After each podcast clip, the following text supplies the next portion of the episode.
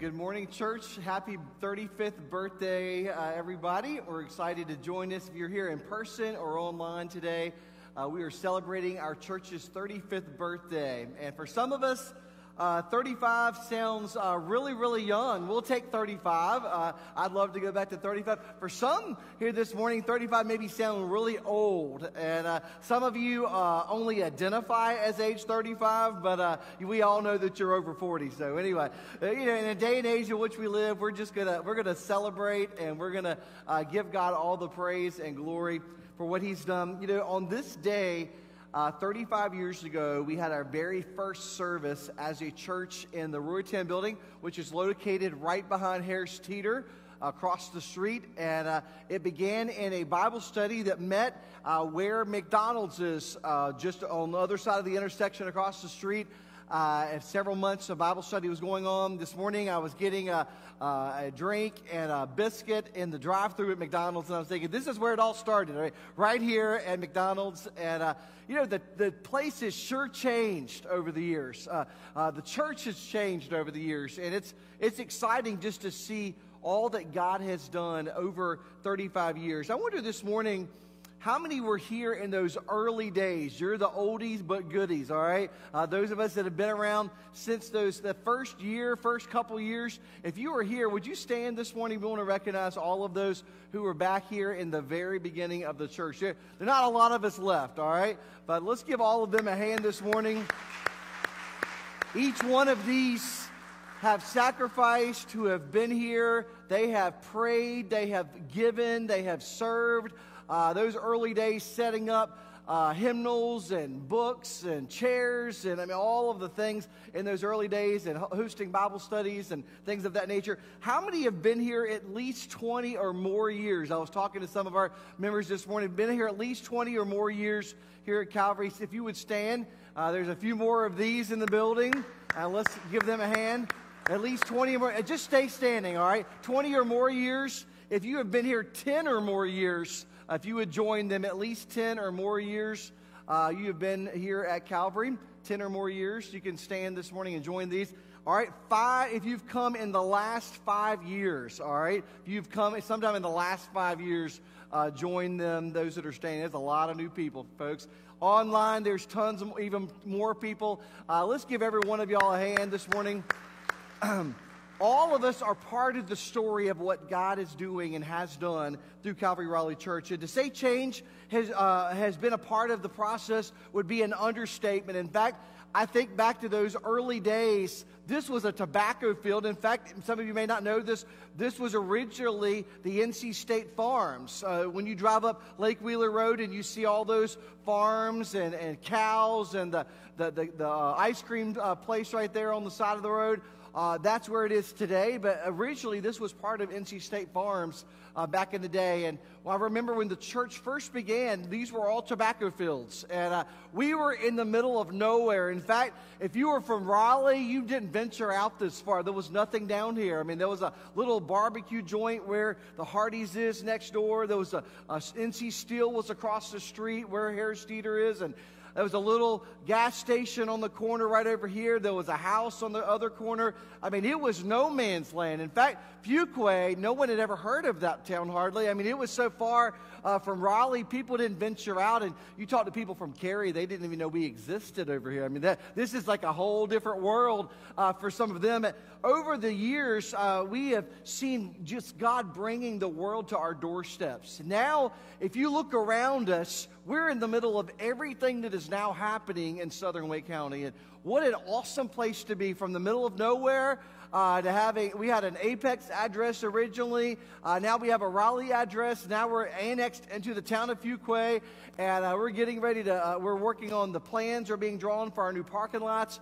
We're looking to add on to our buildings in the coming years, and we're excited about how God is bringing the world to our doorstep. Uh, hopefully, later this fall, there'll be a stoplight right out in front of our church.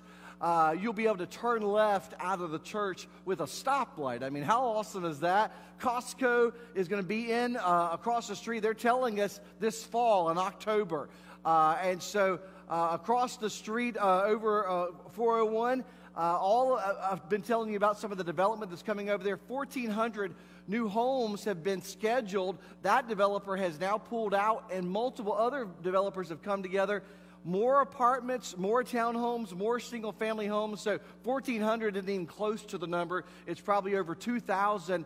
And folks, with all that's coming around our, our church, with the, the interstate 540 going behind us, it is going to absolutely explode, and we are right exactly where God wants us to be. And He knew all of that. That's the cool thing is 35 years ago, He knew that Raleigh was going to explode with growth. And, and it, it's on the top of every single list of the places that you want to live, places you want to work, places you want to raise a family. And some of you are saying, "Stop! We're full. Stop telling people that. Uh, we want to we want to stop where we're at and tap out." But folks, that's part of God's plan, and, and He orchestrated and ordained 35 years ago that we would the, the church would start, and Dad and Mom would have a vision to see this church planted, and then go on uh, all of these years. This morning, as I was getting ready, I was thinking this is 15 years now that I've been your pastor. And, and, I think to myself, where did the time go? How is it possible? And the last year was probably the most challenging of all of the years in the life of the church, but yet here we are today. And folks, God still is on his throne, and he has very much has a plan for us to reach our city with the gospel of Jesus Christ. I invite you to take your Bibles to Acts chapter 2 uh, as we're going to dive into the Word of God, looking at in our step, uh, next step series, as we started last Sunday, this morning we're looking at growing intentionally and what that looks like to take ownership of your own discipleship. Discipleship is a process that must be multiplying uh, disciples. Discipleship is a process, folks. We're not to become a professional Christian. In fact, as you know, uh, if you have a relationship with Jesus Christ, Every day we have work to grow in a deeper relationship with Jesus Christ. Can I be can I give you the 401 your pastor this morning is not perfect. In fact, I know uh, some of you I probably totally blew your, uh, your whole mind thinking. Uh, some people put their pastor on a pedestal and, and think that they're perfect. But, folks, I'm a sinner saved by grace. Every single day, I need to be in the Word of God and on my knees in prayer. And, begging out for God to do a work in my life and to change me from the man I am today to the man He wants me to be, to be the, the husband, the, the father, the, the pastor, the leader that He's called me to be. Uh, we don't want professional Christians. We want people that understand our need for God's grace. And, and we covet the work of God in our lives, and we desire to see Him change and radically transform our city. This morning, we have people that have a head knowledge of God They've taken every Beth Moore Bible study you could possibly, and I'm saying I'm crossing into some uh, uh, territory right now. They've taken every Bible study you could possibly imagine. They, have done all of the workbooks and in 2 7 in discipleship. They, they went and grew up in Awana and they could quote all of the verses of the Awana clubs. And maybe they went to Christian school and they learned all of the verses and checked all the boxes, so to speak. The folks, I want to ask you this morning who are you personally investing in and discipling that they may not only come to faith in Jesus Christ, but they may grow to maturity and come to make disciples themselves? They can quote scripture, they can. Uh, people have the, the textbook answers this morning, but I want to know is who are you personally investing in? Back in the day, growing up, we had something we called sword drills. Uh, anybody in the building know what a sword drill is this morning? Uh, back in the day, and I say this uh, with great uh, excitement because I was an expert sword driller. I mean, Martha, you grew up as a pastor's kid. I know you could win some sword drills, but I mean, I, early on, we would learn, memorize the books of the Bible, and then they would call out a scripture and they would say, Romans 8 28 and they, in case you didn't hear it the first time, they repeated a second time, and you'd sit here, your hand, your hand out, your Bible on it. Daniel, you've been in these before, and all of a sudden you tear into it. You're trying to find Romans 8 28, and you've got to have your finger on the verse, and you stand up, and the first person stands up gets to read the verse out, and you get a point for that particular one. And then you do it again, and you get it gets harder. Ecclesiastes, Lamentations. I mean, you're trying to remember. I don't even know if that's in the Old Testament, the New Testament. mean, uh, is it even in the Bible? I mean, and then someone throws in Hezekiah or, or something like that just to throw everybody all off, and everybody's staring in their Bibles trying to find it, and that's not in the Bible. But anyway, uh, you, you, you can do all of those things, win the Bible sword drills, you can quote all the scriptures. But let me ask you this morning who are you personally investing in? Are you walking across the street and talking to the neighbor and inviting them to church? Are you building a relationship with people at coworkers and, and people you go to school with that you can have a relationship and lead them to faith in Jesus Christ? You say, Pastor, I have perfect attendance in Sunday school. I did that as well.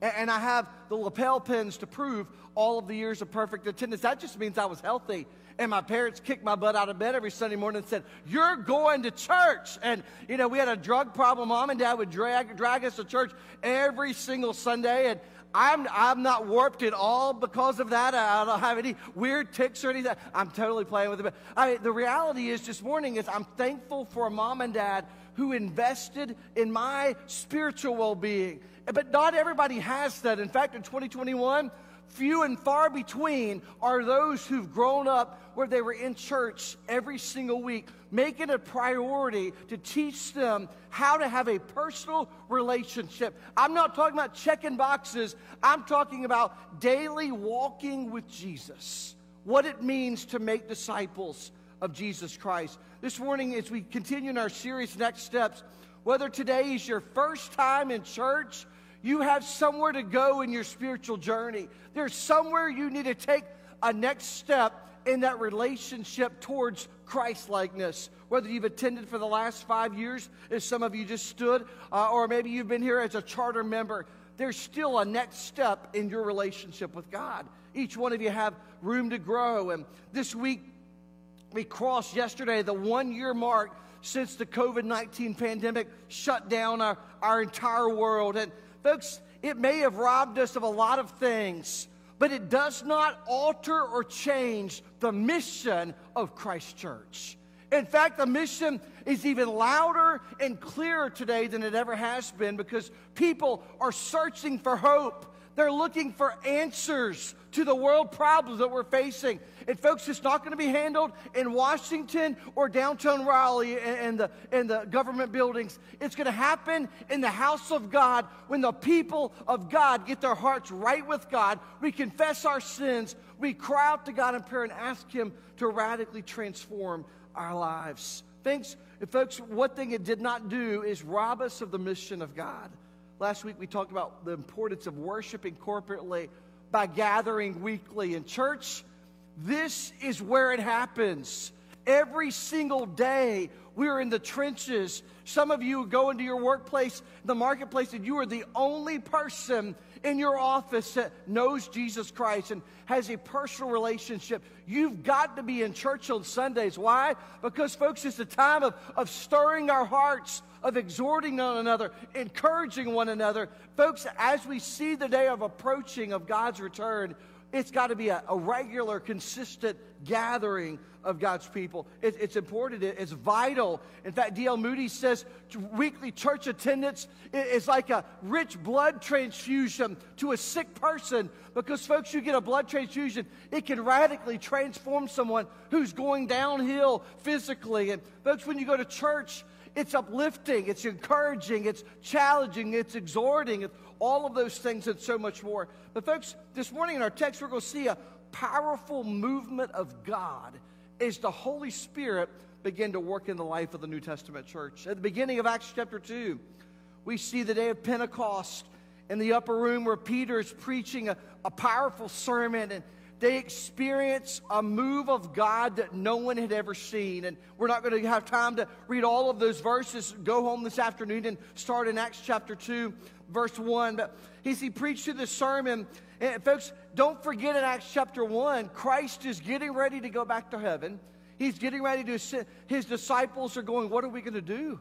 How are we going to carry on what you started if you're not here? And you can imagine the, the fear, the, the uncertainty, the, the doubt. Uh, and he says, hold on. And in Acts chapter 1, verse 8, he says, But you will receive, what's that word, church? Power. After the Holy Spirit has come upon you, and you'll be my witnesses in Jerusalem and all Judea and Samaria and where else, church? to the ends of the earth. This week, I, I, I talked to a, a message Nora, and I said, We need to transfer some funds to Pastor Omar in Nicaragua. And he was here a few weeks ago, and he reached out to me just the other day. He says, Pastor David, he said, Is there any way that we can get some money to buy some tables and a, and a TV screen for our church? He says, We are reaching so many new disciples with the gospel that we need places to train them and how to distri- disciple them. And we need to be able to sit them down in small groups and, and sit around and teach them the Word of God. And we don't have the, the resources and the tools to be able to do that effectively as the church is growing. And so we need to transfer some money from our, our missions account over to Pastor Omar and help meet that need. Why? Because even in a pandemic, the church of Christ is moving forward. The church of Christ is making disciples. And folks, We've got to grow intentionally, and it requires us to work with the power of the Holy Spirit, and it starts right here. I love this passage in Acts 1 8 because it reminds us you and I are not in this race alone. We're not doing this on our own accord. In fact, you cannot make disciples apart from the power of God upon your life. And let's dive into our text this morning, Acts chapter 2, beginning in verse 41. It says, so those who received the word were baptized, and there were added that day about 3,000 souls. They devoted themselves to the apostles' teaching and the fellowship, to the breaking of bread and prayers, and awe came upon every soul, and many wonders and signs were being done through the apostles. Imagine this morning being present in those early days, talking about 35 years of the church. Imagine being there in Acts in the very beginning and the awe and the wonder. And we talk about the vision. Some men will see dream, dream, dreams. Some will see visions. Folks, they were experiencing it in real time. They had a front row seat talking about being on that front row of a roller coaster. If you ever traveled one of these big amusement parks like Busch Gardens and, and you get on the Griffon, I believe is the, one of those rides, and you sit on that front row and I mean, it takes you right over the edge and pauses just so you can see your life flash before your eyes. And you're staring down at death, sudden death right before you. And I'm telling you, it's worth standing in line for like an extra hour to sit in the front row because, I mean, it'll literally take your breath away. And all of a sudden, you're hanging there, you're dangling, your feet are dangling, and all of a sudden, somebody hits that button. And I'm telling you, folks, there is a ride and experience like none other. But, folks, as exciting as the Griffon is, as exciting as the Eagle at, uh, uh, Dollywood and, and, and Tennessee, even more exciting is to have a front row seat in the church of Jesus Christ as God is building his church. Because, folks, you're going to go through downward hills. You're going to go upside down. You're going to go through a pandemic year. You're going to go through years of, uh, of plenty and years of struggle. But in all of that, you get to see the hand of God radically transforming a city right before our very eyes. He goes on in, in our text, it says, And all who believed were together, had all things in common. They were selling their possessions and belongings and distributing to the, pro- the proceeds to all as any had need. And day by day, attending the temple together, breaking bread in their homes, they received their food with glad and generous hearts, praising God and having favor with all the people. I love this last verse, verse 47. The Lord added to their number day by day those who were being saved. Holy Spirit, move in our hearts. Father, we need a touch from you this morning. I pray, God, that each and every person that's present in our midst this morning in the building that are watching online, that may watch this over the next few days or weeks, God, you would get a hold of our hearts and allow us to see the urgency of taking ownership in the discipleship process, God, that we may make disciples who make disciples. God, help us to get involved in small groups where we can grow ourselves and we can invest in the growth of others, God, and see our city radically transform one person at a time. God, may you continue to use us and increase your, your church, our influence, the ability to make an impact not only locally but globally. God, may you continue to use us for your glory. And God, I pray the next 35 years, Lord, would be so transformational that Lord, people look all around and say, man, the impact that the gospel has had on Southern Wake County, they've had on, uh, on Raleigh, North Carolina, on Fuquay, on Cary and Apex and Angier and Garner. Lord, I pray that you would do such a mighty work in our hearts and lives, God, that only you could receive the glory and the credit and the honor that's due. God, give us a, a harvest of souls. God, I pray for those that are watching and listening this morning, Lord, that do not know you as Lord and Savior. Lord, I pray they would understand the urgency of the gospel. And Lord, the Word of God tells us it's an appointed unto man once to die, and after that, the judgment. We're all going to stand before God one day. Lord, I, I can honestly say I, I've not been in fear over the last year, not for one second, because I know that the Word of God gives me clarity that when I breathe my final breath here in this life, my very next breath is in heaven. Lord, I know where my future is settled. I know that I have a home waiting for me in heaven. And God, to be absent from the body is to be present with the Lord. God, I'm, I'm excited about that. I'm looking forward to that day. And, and Paul says uh, that's a win for the Christian, Lord, to be uh, with you and, and in your presence. God, may you do a mighty work in our midst. And those that don't know you as Lord and Savior, that today they would bow the knee, confess you as Lord and Savior. We'll be careful to praise you, give you all the honor and glory. In your name we pray. Amen.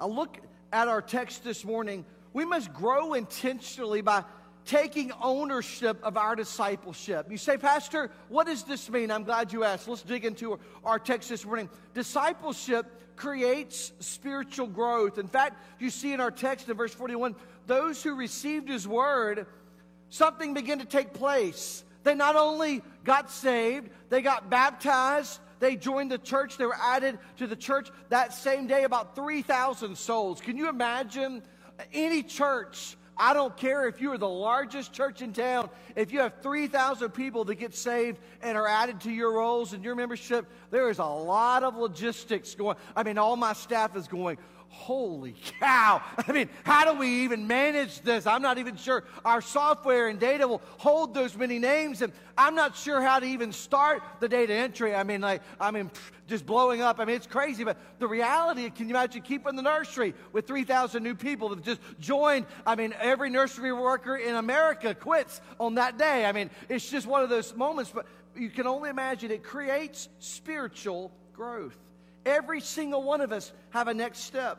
Let me give you the 411. I'm not perfect. I need other people around me that love me, that are speaking into my life. I need people that you need people around you that are speaking into your life and helping you grow in relationship with God. For some that are in the room that are watching online, uh, your, your next step is to place your faith and trust in Jesus Christ for salvation. That's your next step.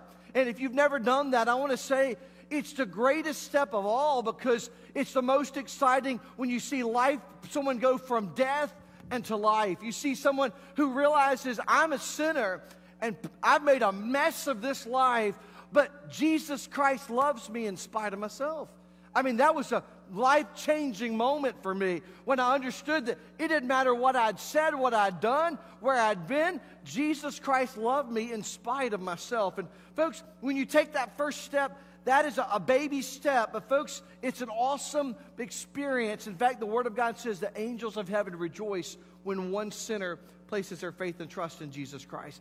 A couple, three Sundays ago, we had four people on Sunday morning that invited Jesus Christ to forgive them of their sin and, and accepted Jesus as their Lord and Savior. What a time of celebration. But, folks, uh, you look at people then taking that next step, and for those that have been saved, their next step is baptism. Last Sunday, we had uh, um, a young man that accepted Christ as a Savior, and he went through the baptismal waters and took his next step. In fact, after the service, we had several other people say, Hey, I'm ready for that too, and I need to be baptized. And in a couple weeks, we'll be doing it again right after Easter and more people are getting baptized.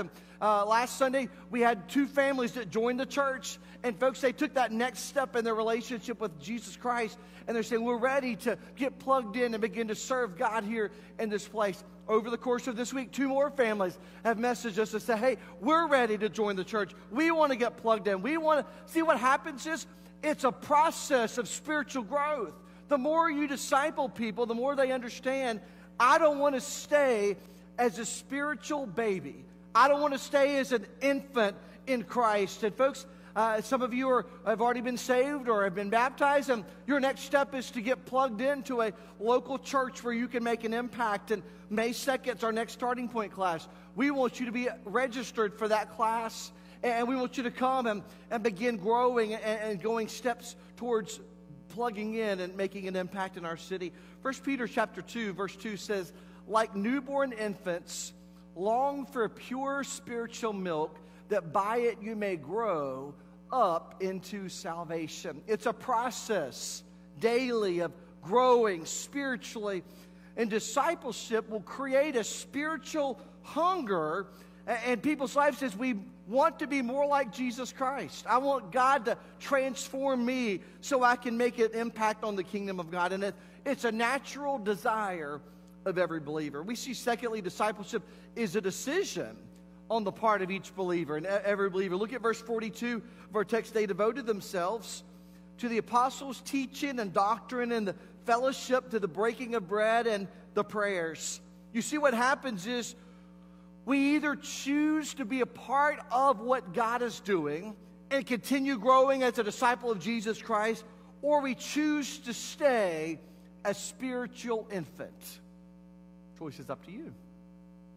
Well, Pastor, I only got saved because my, my girlfriend was pressuring me. I really, I mean, I wouldn't, I'm not, I, am just not that crazy about the church. I'm just not that crazy. Okay, well, then maybe you need to get saved.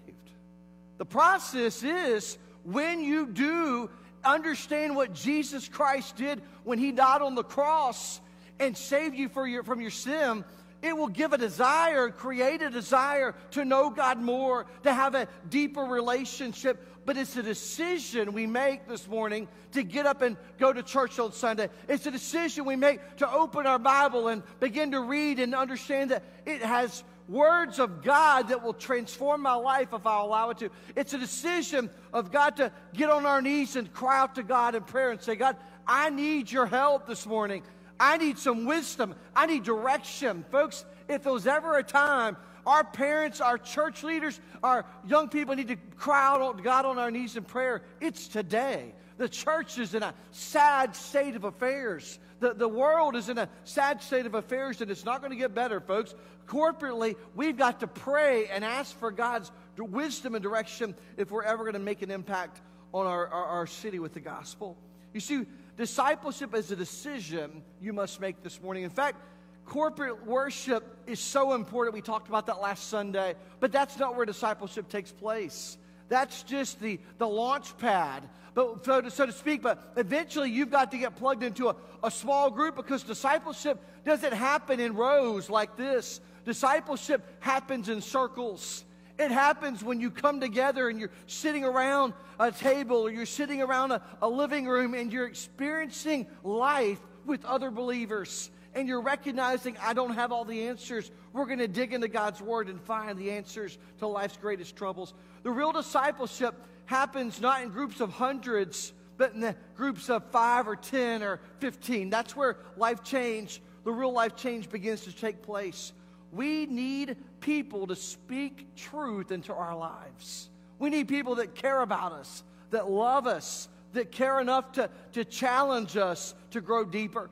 2020 was probably not the best year to talk about discipleship in small groups. In fact, many of our groups met over Zoom or uh, one of these other uh, video platforms. And I don't know about you, but after last year, if I never do another Zoom call, it'd be too soon. I mean, anybody else right there with me? I, I, I don't like uh, Zoom, uh, and, and, some of you are, you know, you get up and you put on your your uh, your tie and your coat or whatever, but below you've got on wind pants or you've got you still got your pajama pants on. I mean, you, you let's be real. I mean, but you can get up and do whatever, but we need the interaction. We need the relationships. Can I just say we need the hugs? We're a hugging church, and it's been about to kill me for about a year now. I mean, I, and I'm, I'm not talking about the weird kind of hugs. I'm talking about like that. Man, I love you. I want you, and I love that because every single person, you say, I'm not a touchy feely person, Pastor. I'm not, I run from people like you. Well, you know what? You need someone in your life to tell you that they love you and they genuinely care about you and your relationship with God. And folks, that from the, the, the most introverted person to the most extroverted person, we need the people of God to surround us and encourage us in that relationship. One year ago, we were getting ready to launch a whole host of new life groups, and literally the bottom got ripped out from under us. The world got turned upside down on its head. And, and but folks, in just like three weeks, we're launching a whole bunch of brand new life groups. We're giving you an opportunity to get plugged in and, and grow in relationship with other people. You can take ownership of your discipleship process and make a decision to say yes to God's best for your life. I want to challenge you. We're going to talk at life groups, and I'm going to put it on the screen. It's an opportunity that you have to grow intentionally by building relationships. We believe at Calvary that spiritual growth is important, and for that reason, we're going to challenge every person to get into a life group and do life with other people. Life groups are where relationships are formed, community happens, and spiritual growth takes place. Our groups spend time in God's Word through Bible study and sermon based application. Each group is encouraged to study the Bible weekly, hang out together monthly, and serve together quarterly. Groups meet in various locations and all throughout the week. Everyone is encouraged to be a part of a life group. So, what we're going to do is, if you went through life groups a few years ago, it was strictly discipleship. What we're going to do for many of you, you've already gone through all of that. And we're going to continue with what we're calling life groups today, which offers you're learning and you're studying the Word of God every single day. You're reading the scriptures together.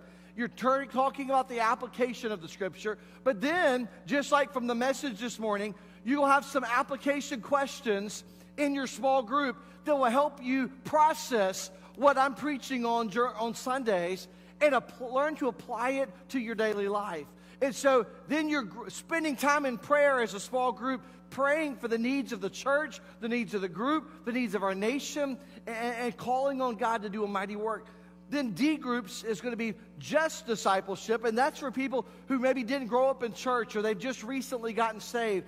And for about 12 to 18 months, it's a, a closed group that they can go to and they can ask questions they're going to be studying the Word of God. They're going to be memorizing Scripture. They're going to be going through discipleship materials for about 12 to 18 months to help them get fully grounded in their relationship with Jesus Christ and grow as, as a follower and disciple of Jesus Christ. What we're going to do is give you opportunities. Those who've already gone through all of the discipleship process, get plugged into a life group and continue growing, continue investing in other people. Some of you are ready to lead a, a D group and you're wanting to start discipling other people. We want you to be involved in that process. Tim Keller said, Discipleship is not an option. Jesus says, any, if anyone would come after me, he must follow me. In fact, he says, Take up your cross and follow me. So, what happens is it's a process, it's a decision to choose to follow Jesus Christ. Robby Gallaty who writes a lot of discipleship material, said, When the church becomes an end in itself, it ends. He says, When Sunday school, as great as it is, becomes an end uh, uh, in itself, it ends. When the worship service becomes an end in itself, it ends. What we need is for discipleship to be the goal, and then the process never ends. The process is fluid, it's always moving, it's active, it's a living thing. It must continue to go on. Every disciple must make disciples. You see, this is exactly what's modeled in Acts. And all throughout the early New Testament churches, is people were constantly making disciples of Jesus Christ. Discipleship will also transform a city. Look at verse 43 of our text. He says, All came upon every soul. Many wonders and signs were being done up through the apostles. All who believed were together and had all things common. They were selling their possessions and belongings and distributing the proceeds to all as any had need. As life change begins to take place, people were in awe of what the Holy Spirit was doing. You ever see God at work in tangible ways? I, sometimes I, have I've seen it in church services. I've seen it in everyday life. And it, sometimes it's just like, wow, God answered that prayer immediately. We've prayed for someone who's going into surgery and seen Then the doctor come out of surgery said, I can't tell you what happened, but we got in there and it was a whole different picture from what all the x-rays, all the MRIs, everything had shown. It was completely different. We've seen people who've had cancer, who've had major uh, issues. We had a, a baby that was born and, and had all these medical conditions. And when, they, when the baby was delivered, it was like minor compared to what they had thought they had been told and what all of the, the tests and everything had said. It was a direct answer to God's people begging God to, in prayer to do it. Why should we be in awe? Why should we be shocked? I mean, folks, the reality is, is, is the church of God, when He's at work, it's a constant amazement at what God is doing in our city. Discipleship has transformed, it's a transformative nature to it the more we make disciples, the more our city will look like Jesus Christ. The, we begin to realize the more we become like Jesus, the more we share the gospel, the more our city will begin to look just like Jesus. Chuck Swindoll said this. He says, Fortunately, God made all varieties of people with a wide variety of interests and abilities. He's called people uh, he says, of every race and color who have been hurt by life in every manner unimaginable. He says, even the scars of past abuse and injury can be the men, means of bringing healing to another.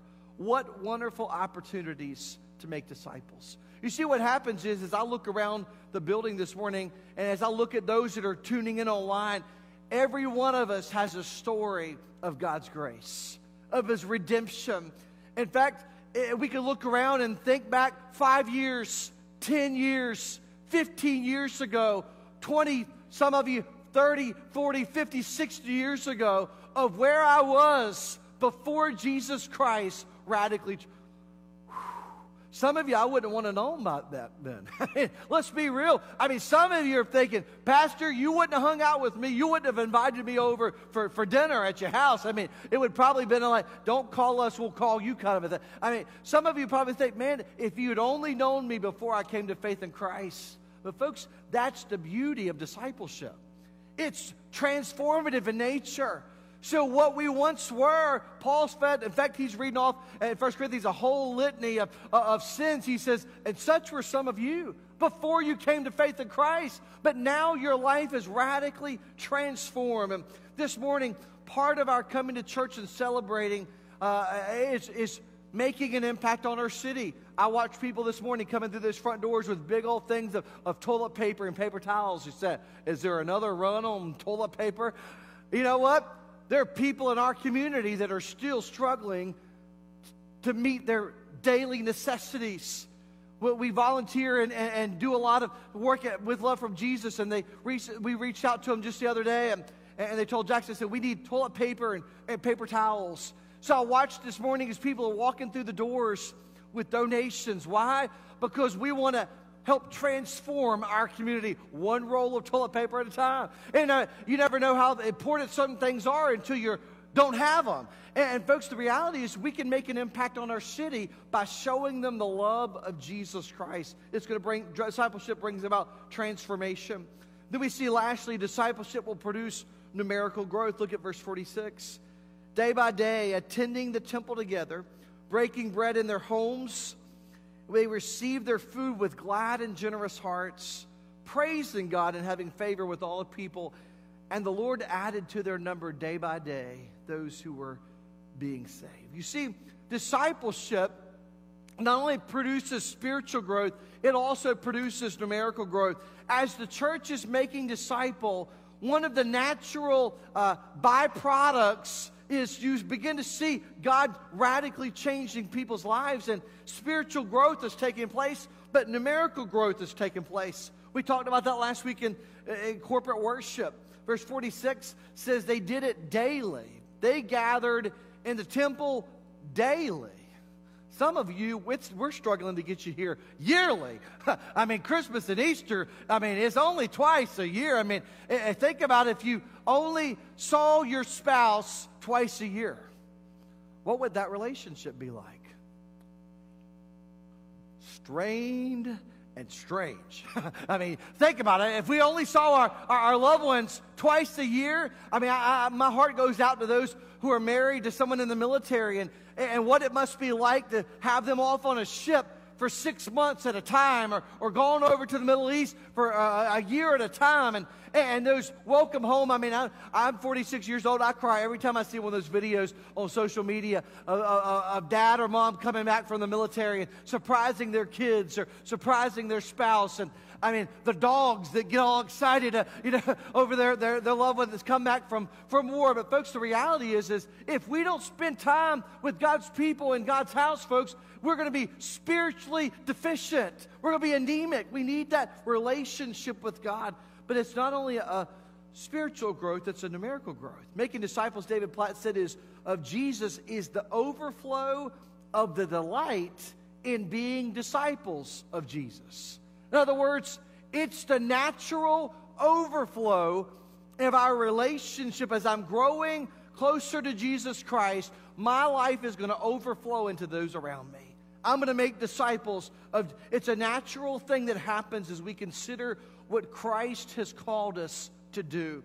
A healthy body of water has two things that are actively going on. There's always incoming water coming into that lake or that stream or that, that a pond or whatever it is, but there's also an outflow. There's an overflow. As things begin to come in, it can't just sit there and become stagnant because then bacteria sets in and, and, and disease sets in and it becomes that murky, uh, green, nasty, infested waters that nobody would even dare step your, stick your toe in. But folks, what's beautiful is when there's an inflow of what of healthy relationships and God's word and prayer and, and Bible study, and then there's an outflow uh, uh, of investing and making disciples, folks. That's where we're healthiest and strongest, and it will produce numerical numerical growth. This year, our theme is "Who's Your One." We're seeking to focus on building intentional relationships so that we can lead people to faith in Jesus Christ. Easter is only three Sundays away.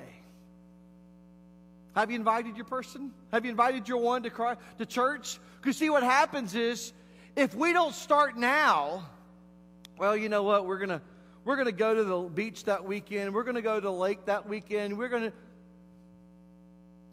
You waited too long. Invite your one to church. In fact, we have tickets right outside in the lobby.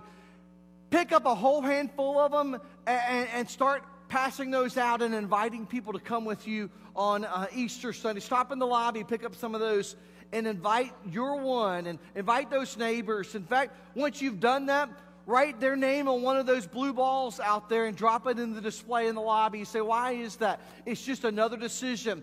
I'm going to be praying and I'm going to be inviting, having intentional conversations to see them come to faith in Jesus Christ. As we start seeing our one receive Christ, I cannot wait over the course of the next few weeks leading into, into Easter and, and the months to come in 2021 as we see orange balls and orange balls in that wall right now. Someone's already led their one to Christ. Folks, what happens is, is over the course of this year, that whole wall is going to begin to take shape as people begin investing in their one and seeing them come to faith in Christ. So, Pastor, what's the application? Each one of us must ask ourselves who we're personally investing in as we seek to make disciples of Jesus. If I am going to fulfill the mission that Christ left me to do, I must engage and take ownership and do my part. Discipleship is a process, it's a decision to take ownership of, of what God has, has entrusted in my care. Secondly, am I willing to invest in my own spiritual growth and development? Because, see, corporate worship is important, it should be a part of my weekly plans. But discipleship happens in circles, not rows. Am I willing to carve out some time in my life during the week that so that I can grow intentionally in my relationship with Christ. Next week, we're going to be signing up. We're going to be showing you a list of, of different small groups that are meeting in, in our community, in our city. we're going to be challenging you to sign up. And I want you to right now make plans when I'm asked, when I'm invited. My answer is yes. We call that voluntold. I'm, I'm volunteering because you told me I'm going to do it. But at the end of the day, what happens is it's part of the process. If I'm going to continue growing and I don't take ownership, I've got to have people in my life that I'm building relationships with, that I trust, that can speak into my life. Am I willing to carve out that time?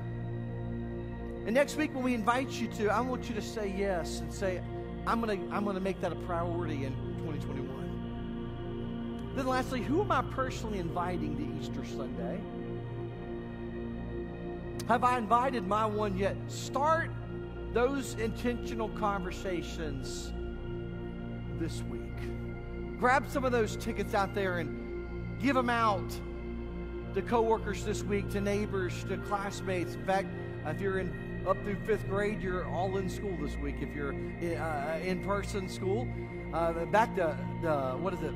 A? I don't even know what that is anymore. Uh, but we're we're Plan A, and you're going to school. Pick up some of those cards and start handing, handing them out and inviting people to.